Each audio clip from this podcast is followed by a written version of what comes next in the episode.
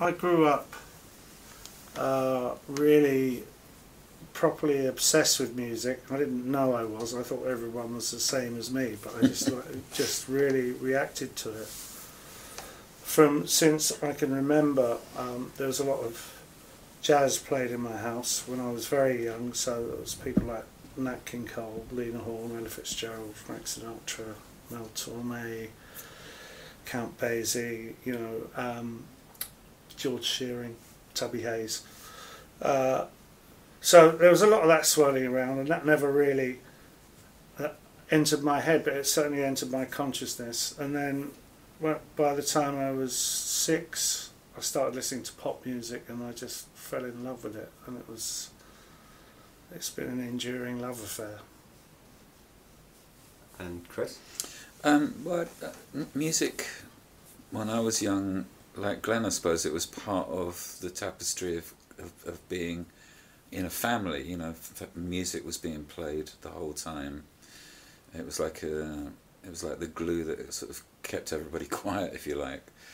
Um, my parents had a sort of mixed and varied selection of records that they would listen to. So it was more my brother's influences that I followed. And on one side of the fence, he had one brother who liked the Rolling Stones and Chuck Berry and Bo Diddley. And on the other hand, you had a brother who liked the Beatles and the Searchers and more sort of poppy stuff. Uh, Gerry and the Pacemakers sort of thing. Um, so I was fortunate to have that as a sort of uh, cushion when I was younger. And how did you guys? When did you guys first start playing? Um, well, I, I, I sort of tumbled into playing. Uh, I suppose when I was 17, 16, 17, I guess something like that. Um, and I don't really remember how that happened. It just did. It's almost like it fell out of the sky. I don't remember saving up for a guitar or anything. It just appeared. and and at that stage, were there any? Were you sort of ambitious, or were you just doing it for fun? I, I think ambition has always been there. I think it's. I think it's really you know when I listen to when I read some of the stuff that. Um, particularly Glenn and I were working on when we first met, I can read ambition in, and hear ambition in those early demos. Whether they were right, wrong, or indifferent, the fact that that there was so much going on in the songs meant that there was a lot of ambition, and I think all these years later that's proved to be true. For sure, and, mm. and ambition that's paid off. And Glenn, when did you first start singing? Um, I don't really know. Uh, I suspect I was always singing, um, and I certainly.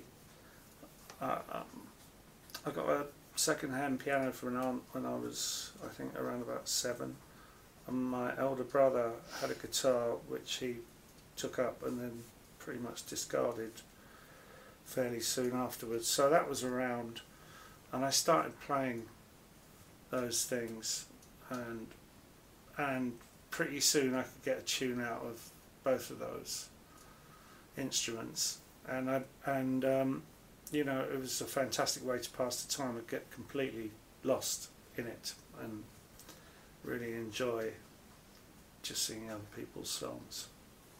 How how did you guys meet and when when was that? It was in 1973, and I put an advert in a sweet shop window for a guitarist to join a band. I didn't have a band, and I didn't have any of the things that I was sort of p- claiming to to have. and um, luckily, Glenn was the only person to answer the advert, and that's how we came together. So that's yeah, such such like happenstance, and it's, yeah, it's amazing. And, yeah. and, and I mean that really smacks of ambition. Just you know, going ahead and putting putting up an ad. And did, did you think you wanted to do music professionally and yeah i did and in those days the melody maker was the place where you would normally have put an ad like that you know that was kind of like the the place where you put an advert for somebody to start forming a band with but i think i was too nervous of doing anything quite as quite as mad as as that so it seemed like a, a really logical thing to put something locally so that you'd find somebody who was just round the corner from where you lived yeah proved and to be the case And Glenn, what what made you what made you get in touch? Um, I think there, that uh, really I was interested in meeting someone else who had the same sort of ideas as I had. It was certainly very attractive the thought of a band there and touring and a, and a record deal. have encouraged me a bit. But, um, you know, it was uh, it, it was good. I, I'd already met Jules, and Jules and I were playing together. I think for a year before I met Chris. But our direction um, wasn't one that was bearing fruit, other than musically we clicked together for playing. We we weren't writing together. Well, when we did, it didn't really work. And um, so I'd been writing on my own and to meet Chris, and he was writing such great songs already. It was lovely to have someone else to bounce off of, and someone else who, you know, in many respects was far ahead of where I was. Certainly lyrically, he was streets ahead of anything that I'd done, and it was fantastic to meet him. How early did you know? How early on did you guys start writing together? Do you remember the first time you, you sat down to write something? Yeah, it was pretty quick. It was within the first few months, I think. And is the songwriting process still the same to, today as it was then, or, or is it different for every single song? I think broadly it's the same. I think uh, that we both bring our experience to the table now, which we didn't have. We just had raw enthusiasm and, and ideas, and and I think we were talented then too. But uh, it's a different sort of collaboration now, but it's mired in exactly the same uh, beginnings. And uh, in, ter- in terms of your discography, I, I kind of want to start with the latest album.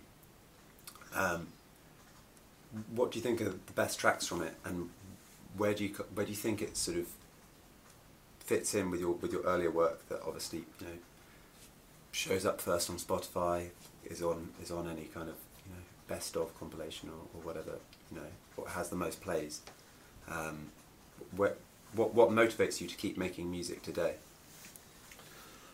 You know we were just having a talk about this uh, before we started talking to you and these days it's hard to find um, you know what you're doing a record for other than a pure outlet for creativity you can play to your audience. It's very hard for a record, and I'm not moaning about this, it's just a fact that the time for records really has passed by and large as a cultural thing.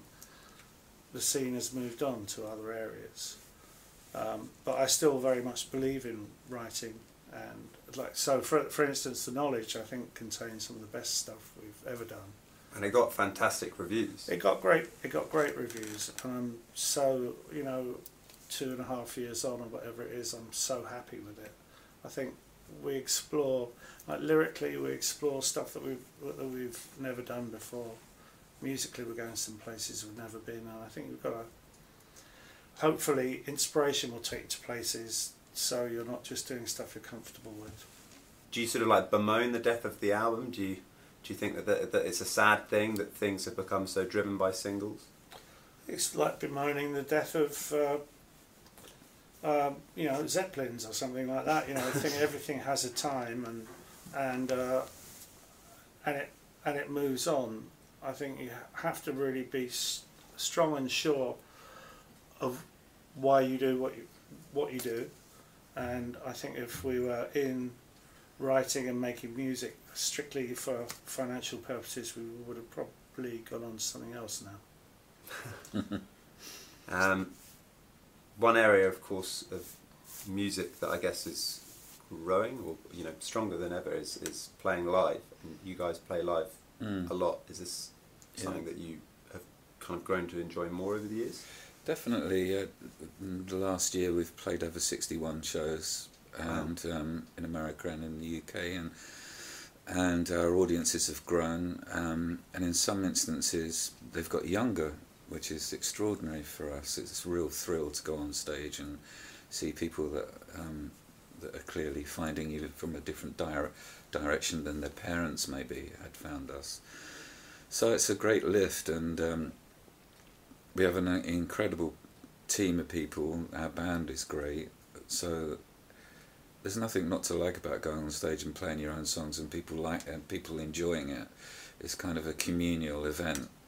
And there's a very few of those left these days where people can uh, all feel like you're on the same level and you're enjoying it, and it's that's uh, that's that's really sort of the heart and soul of any sort of spiritual spirituality. I think.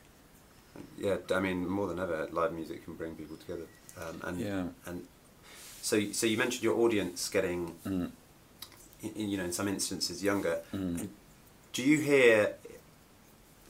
Are there examples of artists, um, kind of that have come after you that you hear a bit of your influence in? Can you? Because there was there was one that came came to mind today when I was Who's listening to? Beautiful Cats.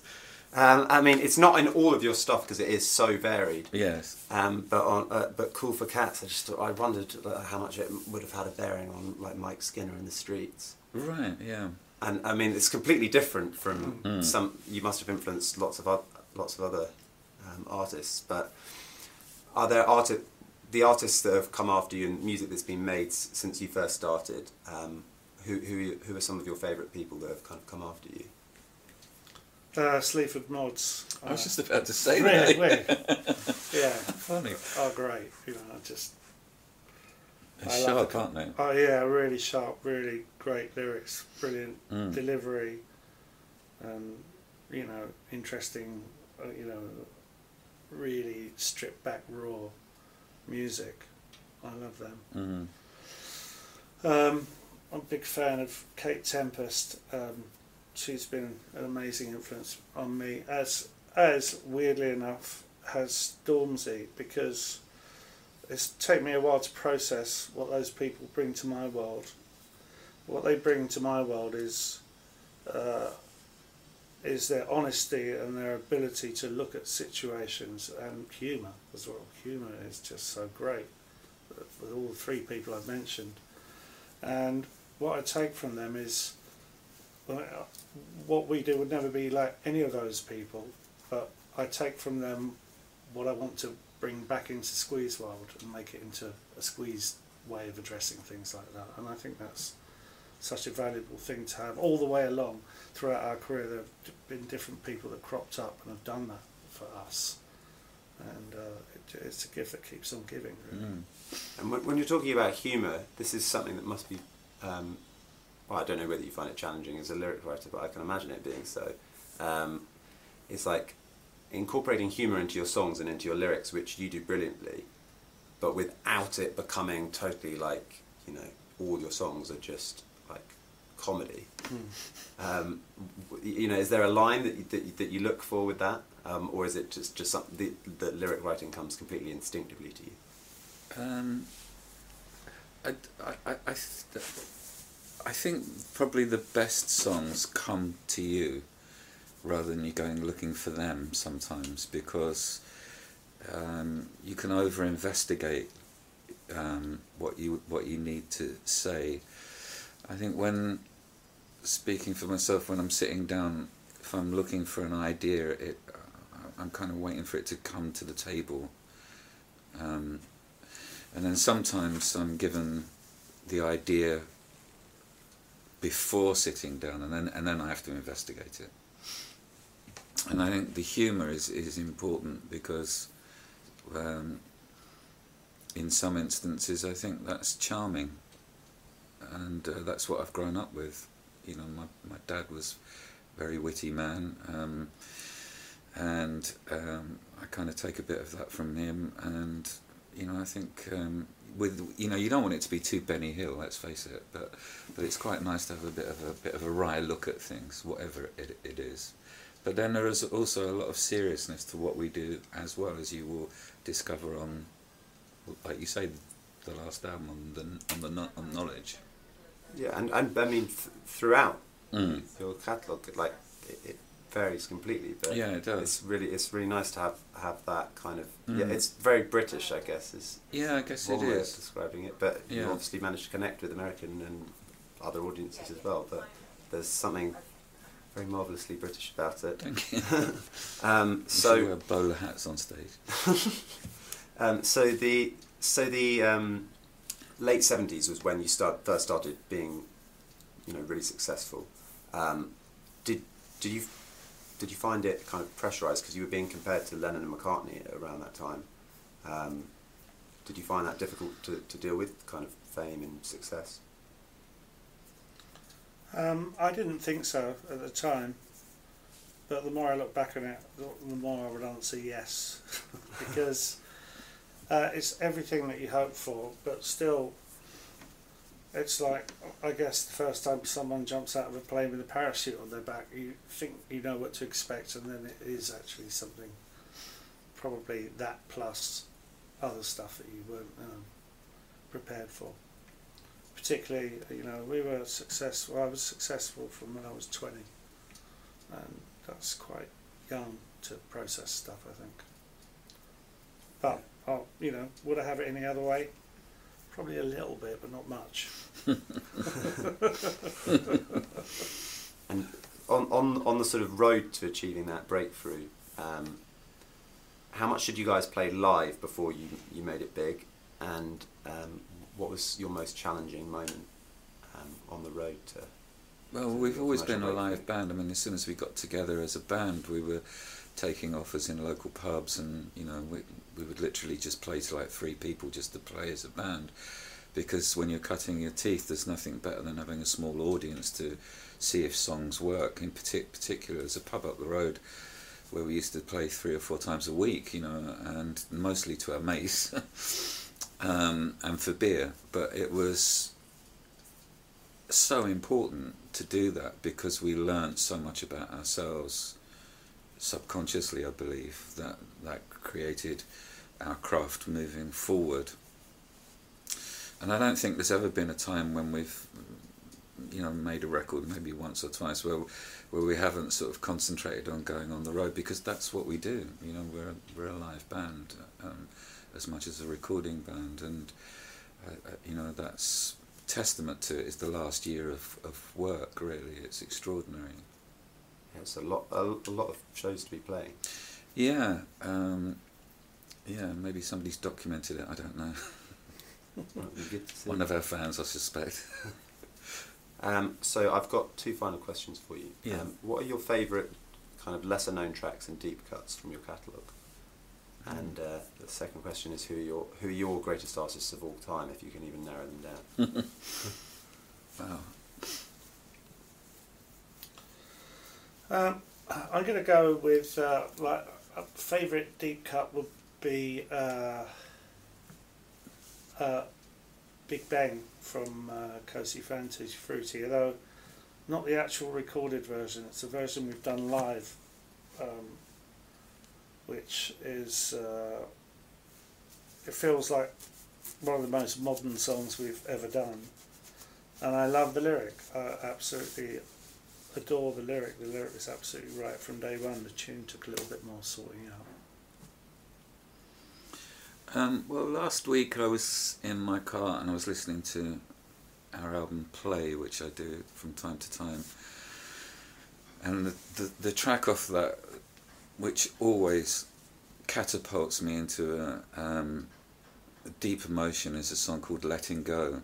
When the, when the chorus comes in, there is, it's just so brilliant the musical rise from the verse into the chorus. I can't even describe it. I couldn't name you the chords or anything, but it's just that what they, what it does emotionally to you is so brilliant. And then what I realised about listening to it was the end of the song is even more powerful than the song itself. It builds into a place which is almost like a meditation of the feeling of the lyric, which is genius. Wow. Wow. I'm looking forward to listening to it. Mm. And who, who are your favourite artists of all time? Um, if you can, you know, narrow them down to a few. 'cause, I mean, Mm. I guess as you guys are music obsessives, so people have found it pretty hard. Yeah, that's a hard question. Um, I have to say um, that it's the Beatles uh, because I know it's an old school thing to say, but the amount of ground they covered Mm. in the time they were together, I don't think anyone else in any music since the 60s has ever done has changed so rapidly. But at the same time, there's a progression you can see through all their records. And they had a phenomenal workload and three really talented writers in the same band, which is unusual enough by itself. and their legacy lives on uh, now, and uh, I think there are people that are still discovering them and still discovering the talent that was in their songwriting. Yeah, definitely. Mm. Difficult to follow that one, I'm afraid. Yeah. Well, I mean, it's. You know. Uh, I, I still think yeah, pe- people are discovering and kind of seems so obvious to us, but kind of discovering why people are talking so much about them. Mm. There was that whole thing on Twitter where people were like, "Who's Paul McCartney?" Which right. a couple of years ago. Obviously, he was on a Kanye West record, but I think people quickly cottoned on to who he was. So yeah, I mean, it's, oh, it's a very, yeah, obvious- of course. That's really a very yeah. It's uh, it seemed mind-boggling, but anyway. Mhm. Well, thank you so much, guys. It was really Thank you for your to talk to you. time. Thank you so God much. bless. Good luck with this.